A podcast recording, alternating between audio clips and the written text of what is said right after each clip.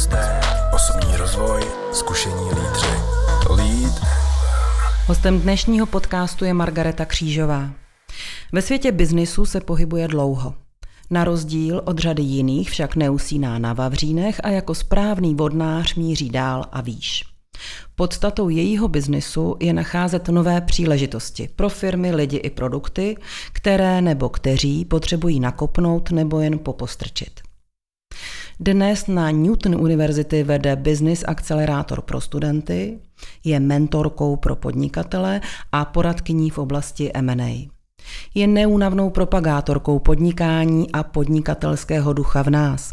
Pořádá workshopy a semináře, působí jako poradkyně různých podnikatelských soutěží a napsala knihu z deníku Investorky, jak podnikat a nezbláznit se. Stop Vision sdílí názor, že rozvoj a vzdělávání lidí je alfou a omegou růstu firem a inovací. Přicházet z nápady je fajn, ale umět takový nápad i úspěšně realizovat a někomu dobře prodat, ať už ve firmě nebo na trhu, to už bývá problém. Ne však, když máte vedle sebe Margaretu Křížovou. Dobrý den. Dobrý den.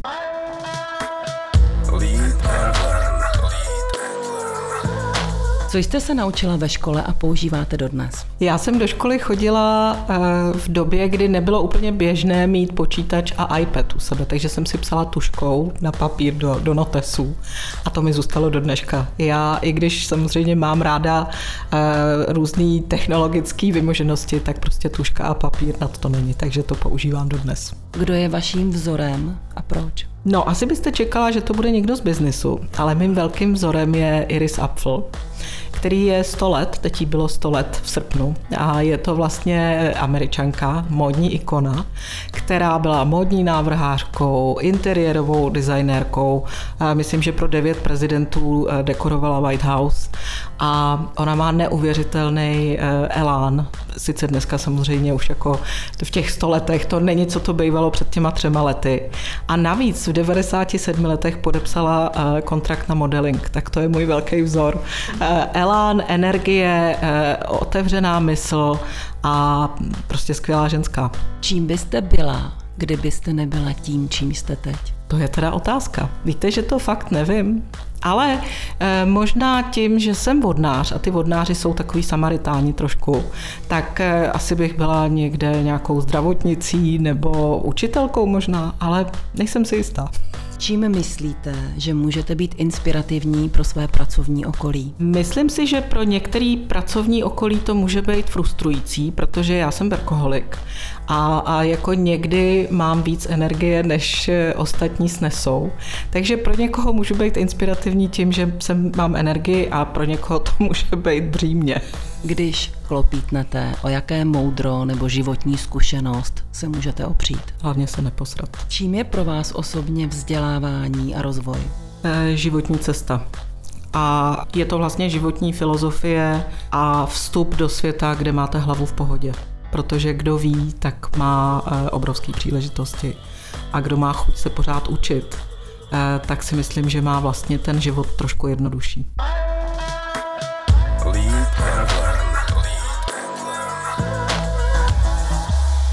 Baví vás pořád poslouchat nové a nové příběhy o podnikání a hledat v nich ty perly? Baví mě to. Baví mě to s lidma, který eh, mají chuť něco dělat. Ale na druhou stranu, přestože jsem docela, eh, nebo aspoň říkají lidi, že jsem empatická, tak v momentě, kdy mi někdo začne říkat, proč to nejde, tak se ze mě stane saň to nesnáším. Opakují se ty příběhy nebo opravdu v poslední době i v souvislosti s rozvojem technologií a všeho kolem nás, toho virtuálního světa, jsou ty věci úplně nové? Já se přiznám, že já nejsem člověk, který by vyhledával eh, takový ty super ultra technologické projekty a jsem tím docela známá, že to není úplně moje parketa, protože nerada si hraju na něco, co nejsem. Takže opakujou se ty příběhy eh, takových těch reálných biznesů, který fakt fakt jako vyrábějí něco hmatatelného a, a biznesu nebo podnikatelských příběhů, který prostě začínají. A ty lidi většinou řeší to samý, že mají určitý obavy, bojí se, co tomu lidi řeknou, co když se to nepovede. co mám dělat teď a co až potom jako priority. Takže to se opakuje, ale je zase fajn, když vlastně víte, co těm lidem můžete říct a také jako trošku popostrčit. Neštve vás trochu, že je tu i díky bohužel současné politické reprezentaci vnímané slovo podnikatel jako nějaké velmi negativní a pejorativní slovo? No, mrzí mě to, protože já naopak znám podnikatele, ať už menší nebo větší, kteří opravdu začali z ničeho a vybudovali úžasné e, firmy. Některý jsou opravdu ty miliardové kolosy, některý jsou úplně jako středně velké firmy, menší firmy, ale jsou úspěšní. Takže e, mrzí mě, že se vlastně o těchto příbězích nepíše víc. Myslím si taky, že je v tom trošku takového jako českého závidění, že vlastně se pořád píše v takových těch eh, časopisech na křídovém papíře o těch eh, multimiliardových nebo multimilionových biznisech a nepíšou se eh, příběhy těchto těch malých. Z té vedlejší jsou, ulice. Z té vedlejší ulice, přesně hmm. tak. A myslím si, že kdyby se po těchto těch z vedlejší ulice, to je hezký, psalo víc a psalo se taky o tom, co to všechno znamená, jako co ty lidi museli obětovat, dokázat, takže by to možná ten podnikatel dostal trošku lepší jako zvuk. Umíte poznat, kdy nakopnout a kdy jen popostrčit? Myslím si, že ano, určitě ne ve všech případech, ale e, někdy tam je ještě třetí varianta a to trošku přibrzdit protože někdy lidi mají pocit, že musí začít jako deset věcí najednou a ono je fakt lepší začít klidně jako zvolná, udělat jednu věc, eh, jako ukotvitý a pak přidat tu další.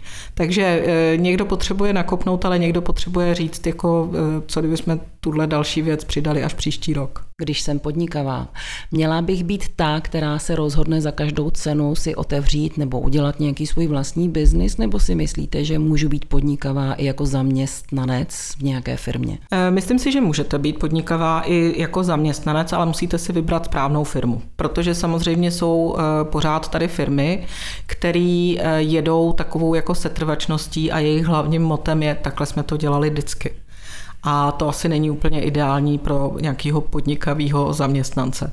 Takže eh, a, na druhou stranu jsou firmy, které jsou inovativní, které dají lidem prostor a, a naslouchají jim. Eh, nakonec ono je i z, jako z poměrně známých případů známý, že, že se to vyplatí. Jako když vymete, já nevím, jak vznikly 3M, eh, post-its, že jo, tak to prostě je úplně banální příklad, kdy firma naslouchala zaměstnanci a vydělala na to miliony. Eh, řekla bych, že možná i miliardy. Abychom připomněli, co jí poradil. V podstatě zaměstnanec vymyslel lepidlo, který ale jako se nehodilo, nebylo úplně ideální, takže se prostě dalo do šuplíku. A pak jiný zaměstnanec ve 3M potřeboval něčím si udělat záložku v knížce, ale aby se nezničila ta stránka. No takže se zjistilo, že tady je v šuplíku tenhle, ten, eh, tenhle ten, to, to lepítko, no a pak už to samozřejmě bylo jednoduchý, protože se zjistilo, že to může používat téměř každý. Je dobré na tom začátku se věnovat spíš tomu nápadu, anebo je i důležité se věnovat tomu člověku, který nápad přinese? Já myslím, že většinou ten, kdo přinese nápad, je takzvaně vizionář, ten inovátor. A tihle lidi mají úžasné nápady, ale nejsou někdy úplně jako ti, kteří by tomu dali ten, ten rámec a takovou tu štábní kulturu. Takže si myslím, že je dobrý k němu dát třeba do týmu takového toho dotahovače eh, nebo projektového manažera, když to zní jako nadneseně, prostě někoho, kdo řekne bezvadný, tady je ten nápad a teď se pojďme bavit, co s tím nápadem uděláme. Eh, jak ho, eh, jaká, jaký je potenciál na trhu, kdo je ten zákazník, eh, kolik na to, máme na to zdroje v té firmě, to znamená lidi, know-how, peníze, je to priorita, co to bude znamenat? Vždycky, když začnete dělat něco nového, tak někde musíte jako ten čas ubrat hmm. a tu kapacitu. Takže určitě naslouchat, ale pomoct mu trošku v tomto jako uchopit a dát tomu tu možnost vdechnout tomu ten život. Co jste vy, kde se víc vidíte? Jste spíš ten člověk, který má nápady, anebo jste spíš ten dotahovač? Já jsem eh, rozhodně ten, kdo má nápady, který se musel naučit být i dotahovačem, protože mě zajímá strašně moc věcí. A eh, v nějaký moment jsem zjistila, že to je vlastně sebedestruktivní, protože člověk strašně tříští pozornost a vlastně pro jedno nedotáhne to druhý. Takže ačkoliv bolestivě, ale musela jsem to udělat, že prostě jsem si opravdu sedla a dělám to jednou za čas mám takový svůj notes, který mu říkám nápadník a tam si prostě vyberu ty priority, kterým se chci věnovat a někdy s bolestným jako srdcem musím některý škrtnout, ale prostě jinak to nejde. Protože den má jenom 24 hodin. Tak, přesně tak. Řekněte, co je váš největší úspěch, na který z vašich projektů jste nejvíc pyšná? No, eh, nabízelo by se samozřejmě jmenovat některé transakce, které jsem eh, úspěšně dotáhla, samozřejmě s, s týmem kolegů, eh, transakce, kdy se prodávaly firmy nebo jsme pro klienta kupovali velké firmy. Ale ku podivu jeden asi z těch úspěchů je, kdy přišla v roce 2008-2009 krize, a my jsme opravdu jako firma měli problém, protože v té době prostě firmy řezaly náklady. Samozřejmě první šel na řadu marketing, poradenství, nikdo nic nekupoval, nikdo nic neprodával. A my jsme opravdu byli v situaci, kdy nám odešli klienti, museli jsme se rozhodnout, jestli propustíme lidi a několik měsíců jsme si nevypláceli mzdu, což samozřejmě bylo už potom i jako v rodině. To začal být problém a já jsem tenkrát prostě si řekla, tak buď to, to zavřeme, anebo se pokusíme to nahodit zpátky. A opravdu jsem sedla, obeslala jsem prostě všechny private equity fondy, venture kapitálové fondy a napsala jsem, pojďme se potkat a pojďme eh, se pobavit o tom, co pro vás můžeme udělat. Scháníte firmu, potřebujete do portfolia další firmu, my známe trh a, a prostě takhle jsme získali klienta, který i španělského klienta, kterýho jsme milovali, byli úžasný a koupili jsme pro ně tady firmu a několik let jsme pro ně pracovali. A to nás vlastně dostalo eh, zpátky na trať. Dnešní doba je taky velmi složitá, nejenom pro poradenské firmy, pro v zásadě všechny firmy. Jak vy dnes se díváte na tu krizi? No, eh, z pohledu toho, co už pamatuju, tak eh, v podstatě se na to dívám tak, že po každé krizi nastane zase cesta nahoru. Mm-hmm. Takže já se na to dívám, že to je těžký, že určitě to bude mít pro řadu lidí jako poměrně nepříjemné následky, ale na druhou stranu nikdy žádná krize ještě netrvala prostě věčně. Eh, takže je potřeba se podívat, jestli to není třeba i příležitost, jestli to není příležitost k nějaký změně. Protože eh, některé odvětví samozřejmě půjdou do útlumu a budou potřebovat eh, prostě snížit počty zaměstnanců. Na druhou stranu jsou tady zase odvětví, jako třeba e-commerce, které, které rostou prostě v řádu stovek procent. Takže možná je to hodně v nastavení mysli, eh, že protože jsem x let pracovala v nějakém oboru, tak eh, proč bych nemohla začít pracovat v jiném oboru. Je to prostě o flexibilitě, je to eh, v tom být otevřený těm příležitostem, které jsou a aktivně ty příležitosti hledat, protože si myslím, že pro řadu lidí je to pořád nastavený tak, že jako ta příležitost ke mně musí přijít, někdo mi o ní musí říct, ale já taky tu příležitost můžu eh, hledat a můžu se zeptat. Není tady tahle možnost, nemohl bych, nemohla bych, eh, nehledáte někoho. A myslím si, že tady hraje roli takový jako ostych. Jo, přece se nebudu nabízet. Souvisí ten ostych s věkem těch budoucích uchazečů o případnou práci. Určitě. A, a já tady nechci předstírat, že tady neexistuje určitá bariéra na trhu, eh, která je prostě pro ty lidi, dejme tomu 50 plus, i když si myslím, že v eh, takových těch inovačních nebo hodně inovativních firmách technologických ta bariéra může být mnohem dřív, může být i 40 plus. Eh, a Vím, že tohle existuje. Na druhou stranu bych každému doporučila stoupnout si před zrcadlo, narovnat se a říct si, kdo jsem, co umím, co už jsem zažil, co mám odžito, jaký mám zkušenosti, že už mě hned tak něco nevykolejí, protože v řadě, při, při, eh, v řadě situací už jsem byla nebo byl a jít eh, na ten pohovor s hrdým čelem, protože někdy si myslím, že i ta řeč těla vlastně už jako vysílá signál, já vím, že mě tady stejně nevezmete, ale jdu to teda aspoň zkusit. Mluvila jste o technologických firmách, o vás se ví, že jste byla poradkyní začínajících podnikatelů dávno předtím, než se novým biznisům začalo říkat startupy. A jak moc je to jiné a jak zrychlili ten business proces od nápadu po realizaci nové technologie? Je to startupy vlastně dneska, bych řekla, že se hlavně pohybují v technologiích.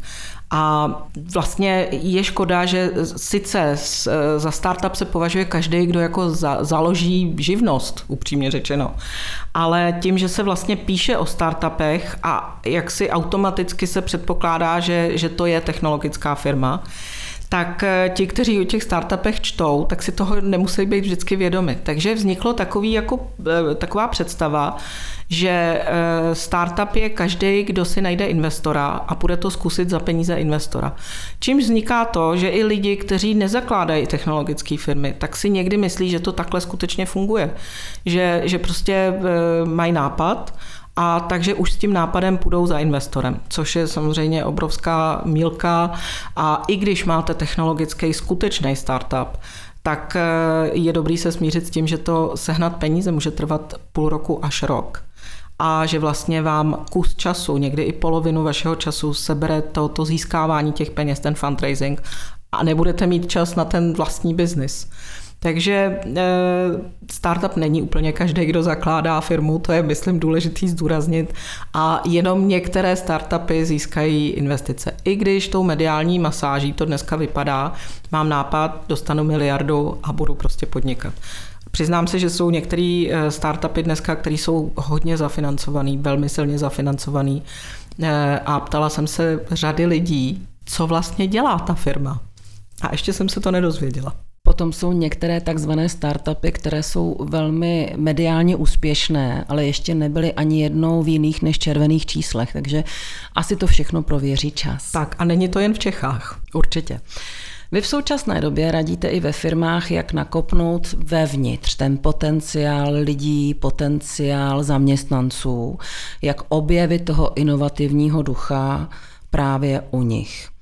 Jak by měly vypadat podmínky v té firmě, aby vůbec ten zaměstnanec měl chuť s nápadem za někým přijít? Úplně základní pravidlo je komunikace, což zní strašně banálně, ale ku podivu v řadě firm je to právě komunikace, která když jako odhrnete tu, tu eh, vrchní vrstvu, tak zjistíte, že ta komunikace vlastně nefunguje a nejsou tam žádné informační toky. A pokud chcete, aby vaši zaměstnanci přicházeli s nápady, tak jednak musí tam být eh, eh, jako komunikace fungovat, aby věděli, co se v té firmě děje, jakou má ta firma strategii, eh, jaký, jak vůbec je nastavení jako mysli. Teď sice nejsou vidět ty uvozovky, ale i, i firma má jakousi pomyslnou mysl. A, a prostě lidi musí vědět, když to řeknu úplně jednoduše, co se děje kam ta firma směřuje a, a jaký je tam jako vnitřní nastavení, jak, jaký je tam klima. E, to je první věc a druhá věc samozřejmě je to i otázka hierarchie. Pokud jste ve silně konzervativně založené firmě, kde prostě funguje to, že ředitel je Bůh, e, k řediteli... A vy jste kreveta? Přesně tak. A velmi často se stává, že vlastně ten ředitel je obklopen takovou tou skupinou těch lidí, kteří jako e, nikoho k tomu, k tomu řediteli nebo majiteli mnohdy nepustí a vlastně filtrují ty informace, které k tomu e, vedení nebo akcionářům e, můžou plynout. Což Oni e, prezentují tak, že to je vlastně ochrana toho, toho majitele nebo ředitele, ale vlastně je to obrovská škoda pro něj, protože právě ty, kdo, je, kdo jsou ti, kteří ho obklopují, aby posoudili, jaký nápady eh, tam můžou nebo ne, nemůžou eh, jako být užitečný nebo můžou být prostě s potenciálem. Tak jejich motivace asi není změna, že? Není změna a není eh, to přidělávat si práci. Takže řekla bych, komunikace a hierarchie jsou dvě věci, které jsou absolutně zásadní pro to, aby vůbec v té firmě někdo měl chuť s novými nápady přicházet. Můžeme mluvit i o potřebě nějakého nastavování důvěry v takovém prostředí? Určitě. Je to, a to souvisí i s tou hierarchií hierarchii. Jako e, přijdu s nápadem, mám pět minut k tomu, abych ten nápad prostě přednesla někomu, kdo je decision maker, kdo, kdo skutečně může rozhodnout a kdo mi neřekne e, takovým tím stylem jako no, jako tak hezky jsi to vymyslel, ale budeme zase dělat hezky svoji práci, ano? A nebo řekne, hele fajn, je to bezva, ale teď úplně není ten čas na to, pojďme se k tomu vrátit, anebo pojďme to vymyslet trochu jinak. Měly by firmy si nastavit i nějaké formální procesy typu, já nevím, uh, nějaké mm, setkání jednou za měsíc nebo nějaké třeba na intranetu nějaké fórum, kde by o těchto věcech se vlastně mohlo a pravidelně mluvilo? Myslím si, že eh, lepší je nějaký fórum, kde lidi jsou eh, tváří v tvář, mm-hmm. než ten intranet, protože ten intranet přece jenom může to sklouznout k tomu nepochopení. Hmm. Ale zase to souvisí s tím, že tam musí být na to nastavená atmosféra. Eh, i když se ty lidi sejdou a mluví o těch nápadech. Jo? Nesmí tam být prostě ta atmosféra jako dobrý, tak si tě vyslechneme a, a jedeme dál. Prostě je to o té inspirativní atmosféře a nastavení, eh, nastavení toho, jak, jak ty lidi, aby vlastně ty lidi neměli zábrany o těch, o těch nápadech mluvit. A další věc je stanovit nějaký pravidla, tak aby každý věděl, že pokud chce prezentovat nápad, tak musí říct, co to je, jaký to má potenciál, jaký jsou na to potřeba zdroje, lidi, peníze, know-how, proč, jestli jak to zapadá do, do strategie té firmy a jaký to má potenciál, protože nápadů máme všichni spoustu, ale musí to být reálný. Kdy je ta správná chvíle, kdy vlastně mám přijít s nějakým tím nápadem, co všechno, a vy už jste to trošku řekla, ale zkusme nějak konkrétně, co všechno v rámci té firmy bych měla mít za sebou, promyšlené nebo už třeba předjednané a přijít na to fórum a říct, já mám tady nějakou takovouhle inovaci a myslím si, že stojí za to, abychom z toho udělali projekt a dotáhli to do konce. Myslím si, že to je schopnost analyticky, strukturovaně, stručně říct, co to je, proč by to pro tu firmu mělo být zajímavý a do určité míry i přemýšlet o měřitelnosti. Jak změříme, jestli to je úspěšný nebo ne. Jako, co se nedá změřit, tak je velmi těžko hodnotitelný. A já tomu říkám, tak jako vlastně u začínajících podnikatelů je potřeba si udělat průzkum trhu, tak si udělat průzkum toho vnitřního trhu té firmy jestli to prostě nějakým způsobem zapadá, protože když přijdete s něčím, co je skutečně úplně mimo mísu, tak eh, je velký riziko, že to prostě nikdo nebude tomu věnovat pozornost.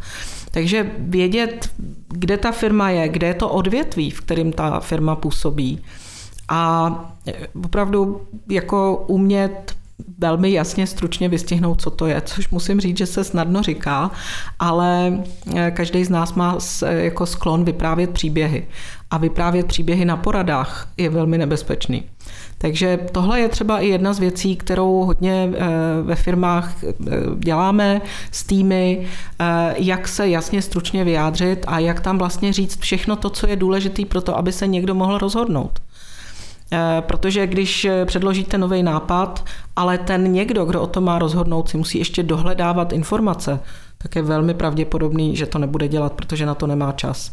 Ale když už chcete ten nápad prezentovat, tak prostě mít daný to, co je potřeba, jako jaký informace je potřeba předložit a pak si myslím, že je nějaká šance, že by to mohlo uspět. Vy jste interním eh, mentorem v mnoha firmách dnes, dá se zobecnit, jestli v té dnešní době eh, ty firmy se spíš bojí těch vnějších okolností, které přicházejí, nebo jestli pořád jsou nastavené tak, aby se zlepšovali, přicházeli s inovacemi a nebo se prostě bojí toho trhu, který se trošku zastavil? Já bych řekla, že to je o nastavení firmy a velikosti firmy. Samozřejmě, že jako nebudu tady předstírat, že to je jednoduchá věc, eh, určitá flexibilita pro velkou firmu, která má prostě stovky zaměstnanců a, a má nastoupenou, jako jede po nějaký cestě.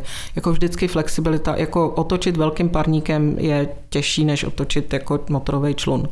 Ale myslím si, že ty firmy ve velké většině případů si to uvědomují a, a hledají cestu, jak trošku změnit možná nastavení mysli těch, těch lidí. Ale faktem je, že to zase se vrací k tomu, jak je tam ta, ta rozhodovací struktura a ta hierarchie.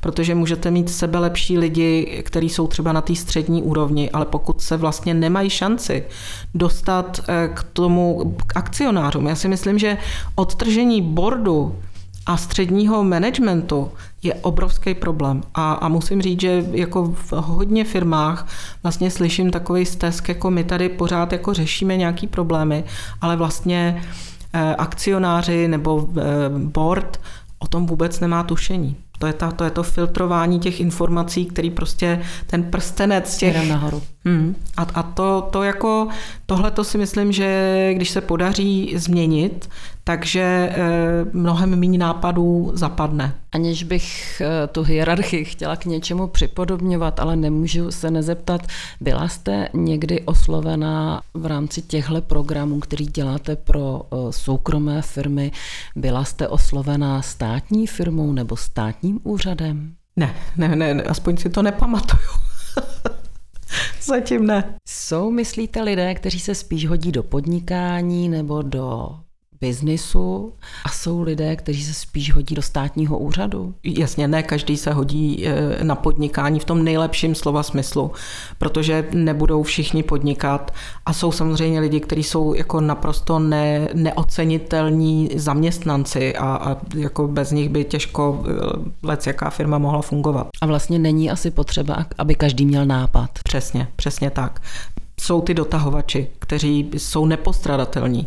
Takže já, i když třeba mluvím eh, někdy jako na nějakých workshopech pro začínající podnikatele, kteří se třeba i třeba v rámci akcelerátoru, kteří se rozhodují a jsou takový té fázi, rád bych podnikal, ale nejsem si úplně jistý v čem, tak říkám, nejste jako občany druhé kategorie, pokud nepodnikáte.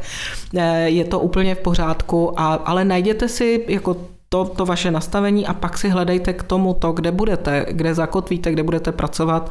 A pokud jsou to lidi, kteří jako mají chuť něco dělat, ale nevědí přesně, do čeho by podnikatelsky šli, tak si myslím, že to jsou právě ti skvělí, kteří můžou jít do těch inovativních firm, myslím tím teďko těch myšlením inovativních, mm-hmm. který prostě dají těm lidem šanci přemýšlet, vymýšlet a, a ne, ne, není tam ten přístup, takhle jsme to dělali vždycky a takhle je to dobrý. A realizovat nějaké nápady v rámci projektů. Přesně, třeba přesně. Mm. Mluvili jsme o tom, že je trošku rozdíl na tom trhu práce pro lidi 50 plus a pro lidi mladší. Vy jste říkala, že u technologických firm se ta hranice dokonce posunuje. Vnímáte i rozdíl genderový ve smyslu muži ženy? No, já jsem v tomhle trošku takový jako protiproudař. Já eh, nejsem tak úplně nadšený podporovatel toho, že ženy jsou jako v tak strašně horším postavení. A možná spíš k tomu přistupují, tak pracují s fakty. Prostě je to nějak daný, že ženy prostě se starají o děti, i když dneska už jsou i muži, kteří se starají o děti. Ženy jsou takovou tou, eh, tou já nevím, jak tomu říct, eh, prostě tím pojítkem té rodiny a, a vlastně to tak je správně. Jo, jako... Oni to dělají, protože to chtějí, nebo přesně. já to dělám, protože to přesně chci tak, třeba. Přesně hmm. tak. Hmm. A e, je, každý si to může nastavit, jak chce. Hmm. Někdo prostě je naprostý perfekcionalista a, a nad člověk a, a super žena ta bych řekla, že to má podstatně horší. Eh, my ostatní normální, který nejsme super ženy, tak eh, jako k tomu přistupují tak, že já tomu říkám, může být k večeři chleba s máslem, protože není důležitý, co je na stole, ale kdo je kolem stolu. Takže eh, je to prostě tak, jak si to nastavíme. A myslíte si, že mezi ženami je víc těch dotahovaček a že mezi muži je víc těch, co mají ty nápady? To asi jo. To bych řekla, aniž bych teda byla nějaký neuropsycholog, nebo jak se tenhle obor jmenuje, tak si myslím, že jsme tak nastavení, že prostě ti muži jsou eh, ty vizionáři víc a ty ženy prostě jsou ty, ty dotahovačky a taky si myslím, že to je správný, protože jedno bez druhého nemůže existovat. Nejenom, že biznis děláte, ale o biznisu taky mluvíte. Jak se vám to daří tohle propojit, když ten den má jenom 24 hodin? No to je o těch prioritách právě. A už jsem se dneska naučila, že když ty priority mám špatně nastavený, tak jediný, kdo to odnese, jsem zase já. Takže už jsem se naučila víc jako hospodařit s tím časem a možná i s tím, eh, na co řeknu ano a na co řeknu ne. Eh, aniž bych chtěla působit nějak jako nafoukaně, ale, ale prostě musí člověk některé věci, které kolikrát můžou být jako nesmírně zajímavé, ale prostě přesně ten den má 24 hodin. Mluvili jsme o tom, že dnes přichází nějaká nová doba, přichází hospodářská krize. A je to, říkala jste zároveň, příležitost, není to jenom ta krize, ale vnímejme to je zároveň jako příležitost. Na co myslíte, že by se firmy měly dnes hlavně zaměřit, aby tu situaci zvládly? Já si myslím, že je to o lidech. Že prostě, eh, co je firma bez lidí? V podstatě prázdná skořápka. A když se v těch firmách nastaví opravdu ta komunikace, aby neměli pocit, to jsou takový ty dvě, jako nám se nikdo nikdy nic neřekne a nás se nikdo nikdy na nic neptá. Jako people management je to takový, to, ale to je strašně náročná e, disciplína. Říkám to i ze, ze zkušenosti z vlastní, kdy jsem vlastně byla spolumajitelkou firmy a přestože jsme měli nějakých 30 lidí, tak, tak prostě každý ten člověk má jinou motivaci, každý je jinak nastavený, eh, někdo chce každý ráno slyšet, co má udělat, někdo naopak chce, aby, eh, jste, eh, aby dostal určitou volnost, aby měl pocit, že se může podílet na, na rozvoji té firmy a třeba na rozhodování. Takže já si myslím, že to je znalost svých lidí, dávat šanci lidem a dávat jim, eh, dávat jim možnost pracovat na vlastním rozvoji, na svém osobním rozvoji, vzdělávání, protože vzdělávání je dneska prostě alfa a omega moderního člověka. Bez něj to nejde. Co se teď bude dít a na co by se firmy měly připravit? Já si myslím, že bude eh, určitý jako přelejvání eh, těch sil a energie a lidí z jednoho odvětví do druhého. Když si teď, když se podíváme na automobilový průmysl, tak je evidentní, že třeba zrovna automobilový průmysl bude muset osekat náklady a, a někteří lidi budou muset odejít. Na druhou stranu to může být vlastně příležitost vstoupit do odvětví jiného. Když se podíváme dneska například na e-commerce, tak tam je absolutní nedostatek lidí a určitě jsou další obory. A, a navíc si myslím, že je to příležitost eh, pro firmy věnovat se těm novým nápadům. Protože zcela upřímně, eh, když je krize, tak většinou eh, ty pod tím tlakem jsme schopni se vybičovat k mnohem vyšším výkonům a k nápadům, co by šlo udělat, aby aby šlo té krizi čelit. Každá změna bolí, říká se. Jak moc bolí firmy, o tom jsme vlastně mluvili, a jak moc bolí i ty lidi. A co s tím? Je to, je to určitě těžký. Já tady nechci předstírat, že to je něco jednoduchého změnit po 20-30 letech práci, obor, ale na druhou stranu eh, jako myslím si, že to za tu bolest v uvozovkách stojí a že opravdu to může být šance začít znova jinak a, a nakonec třeba po, po roce, po dvou letech zjistit, že to byla úžasná změna, kterou eh, člověk jako by neudělal, kdyby se ty okolnosti nezměnily. Ale vlastně eh, tím, že ho ten tlak donutil, tak našel prostě uh, úplně nový vyžití, nový obor a, a nového, novou chuť jako vyzkoušet něco jiného. Takže já bych řekla, uh, nebojte se toho, že to je těžký. Je to těžký, každá změna vždycky. A ještě za takovýchhle okolností, ale myslím si, že to stojí za to. Jako uh, si v té hlavě říct, já půjdu a zkusím to a naučím se něco nového. To je, to je strašně důležitý, ta chuť se učit. Tak doufujeme, že nás nikdy neopustí. Děkuji za rozhovor a děkuji, že jste přijela naše pozvání. Děkuji moc.